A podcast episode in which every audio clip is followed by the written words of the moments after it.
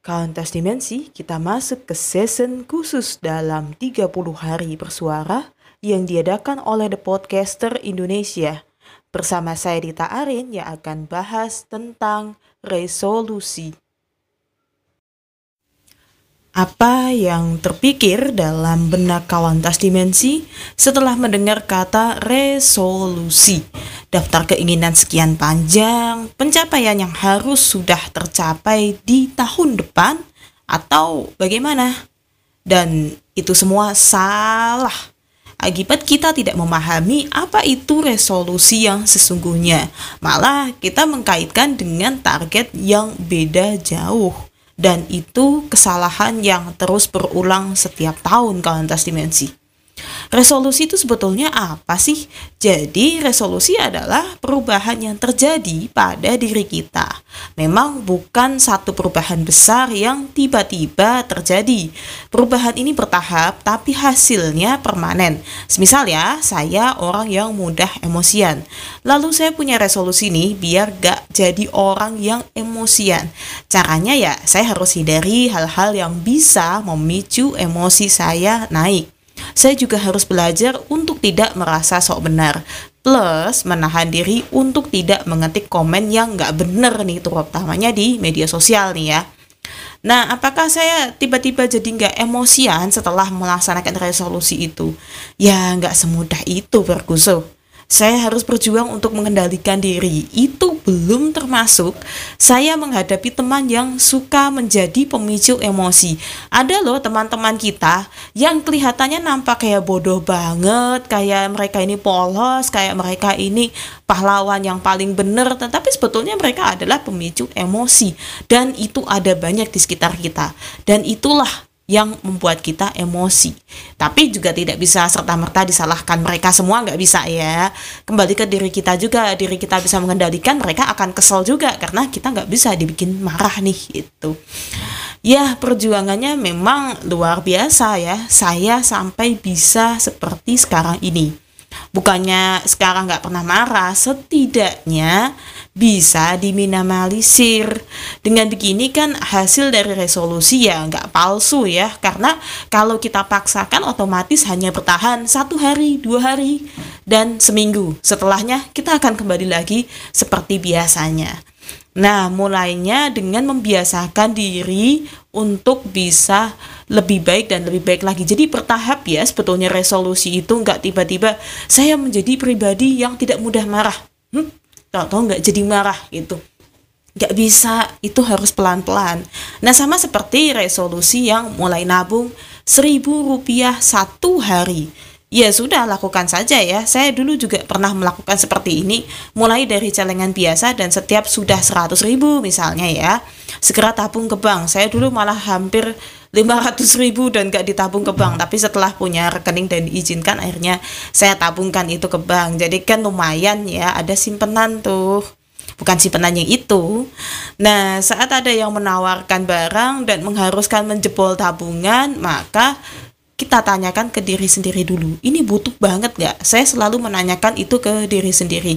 Kalau itu bisa dipakai jangka waktu yang panjang, oke okay, saya beli. Dan memang itu berguna mulai dari sekarang. Kalau sekiranya enggak, ya saya tunda dulu. Lalu untuk harga terjangkau enggak nih gitu kan? Atau saya harus sampai menjebol semua tabungan baru bisa kebeli barang itu ya nggak lucu ya. Masa saya harus ngejebol tabungan hanya demi satu barang gitu kan? Nah, tabungan ini berguna ketika satu saat kita terjadi sesuatu yang tidak terduga. Jadi kita sudah punya simpanan dana yang ada itu. Nah, untuk cara menabungnya silahkan ya teman-teman bisa menggunakan berbagai macam cara. Tapi kalau saya paling mudah adalah dengan menggunakan celengan atau ya apa pun yang bisa digunakan untuk menyimpan uang di rumah dulu. Nanti kalau sudah terkumpul banyak baru ditabung di bank itu ya. Terus resolusi apa yang pantas ya untuk tahun 2021? Ini tentunya banyak yang tanya ya, kalau resolusi bukan seperti yang biasa kita hadapi gitu kan membuat satu list kemudian ada saya ingin ini ini ini ini saya ingin membeli mobil. Waduh mobil sport mobil ah nggak nggak yang seperti itu ya Countess Dimensi Kalau itu namanya target atau goals gitu kan. Kalau kita bilang kalau resolusi berarti adalah ke arah diri kita sendiri dulu pada dasarnya. Nah, di tahun 2021 adalah tahun di mana pemulihan untuk semuanya ini ya, menurut saya. Karena kita yang sudah diobrak-abrik oleh perusak agama, anarkis di mana-mana, membuat kita memusuhi saudara sendiri. Ya, dunia tak tenang, perbedaan selalu menjadi alasan untuk kita menyingkirkan mereka yang berbeda dari kita. Ya mereka yang sebenarnya nggak salah tapi jadi salah karena kita sudah terkontaminasi ya pikirannya oleh mereka tadi, para perusak itu tadi. Ya bumi menjadi kotor justru akibat ulah kita sendiri. Dan jangan disalahkan kalau tiba-tiba bumi melakukan pembersihan. Pembersihannya ada macam-macam ya kawantas dimensi seperti bencana seperti tiba-tiba terjadi gempa tiba-tiba terjadi tsunami. Itu sebetulnya adalah salah satu bentuk pembersihan. Dan ya menyebabkan banyak korban gitu kan. Itu sebetulnya salah satu cara untuk membersihkan apa yang ada di bumi. Nah, siapa yang meninggal? Ya, kalau saya ya kita tidak tahu ya, tetapi kan itu adalah caranya itu. Bumi itu melakukan pembersihan dengan cara seperti itu. Karena nggak mungkin juga manusia nggak ada yang mati ya penuh ya. Ini aja sudah penuh apalagi nggak ada sama sekali itu. Aduh rasanya kayak apa? Saya nggak bisa bayangin ya bukan lagi ini bisa-bisa di laut tuh bisa ditinggali nanti. Oke, kita kembali lagi. Dan resolusi di tahun 2021 untuk kita adalah mulai kembali untuk bertoleransi.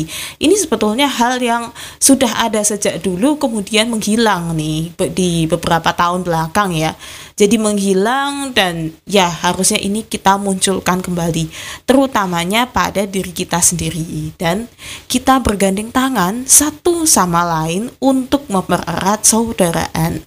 Indonesia ini tidak bisa berdiri karena satu golongan saja dan satu agama kita ini ada sampai dengan sekarang karena semuanya bersatu. Mau suku apa pun mau agama apa pun mau dari golongan mana pun semuanya bersatu untuk Indonesia.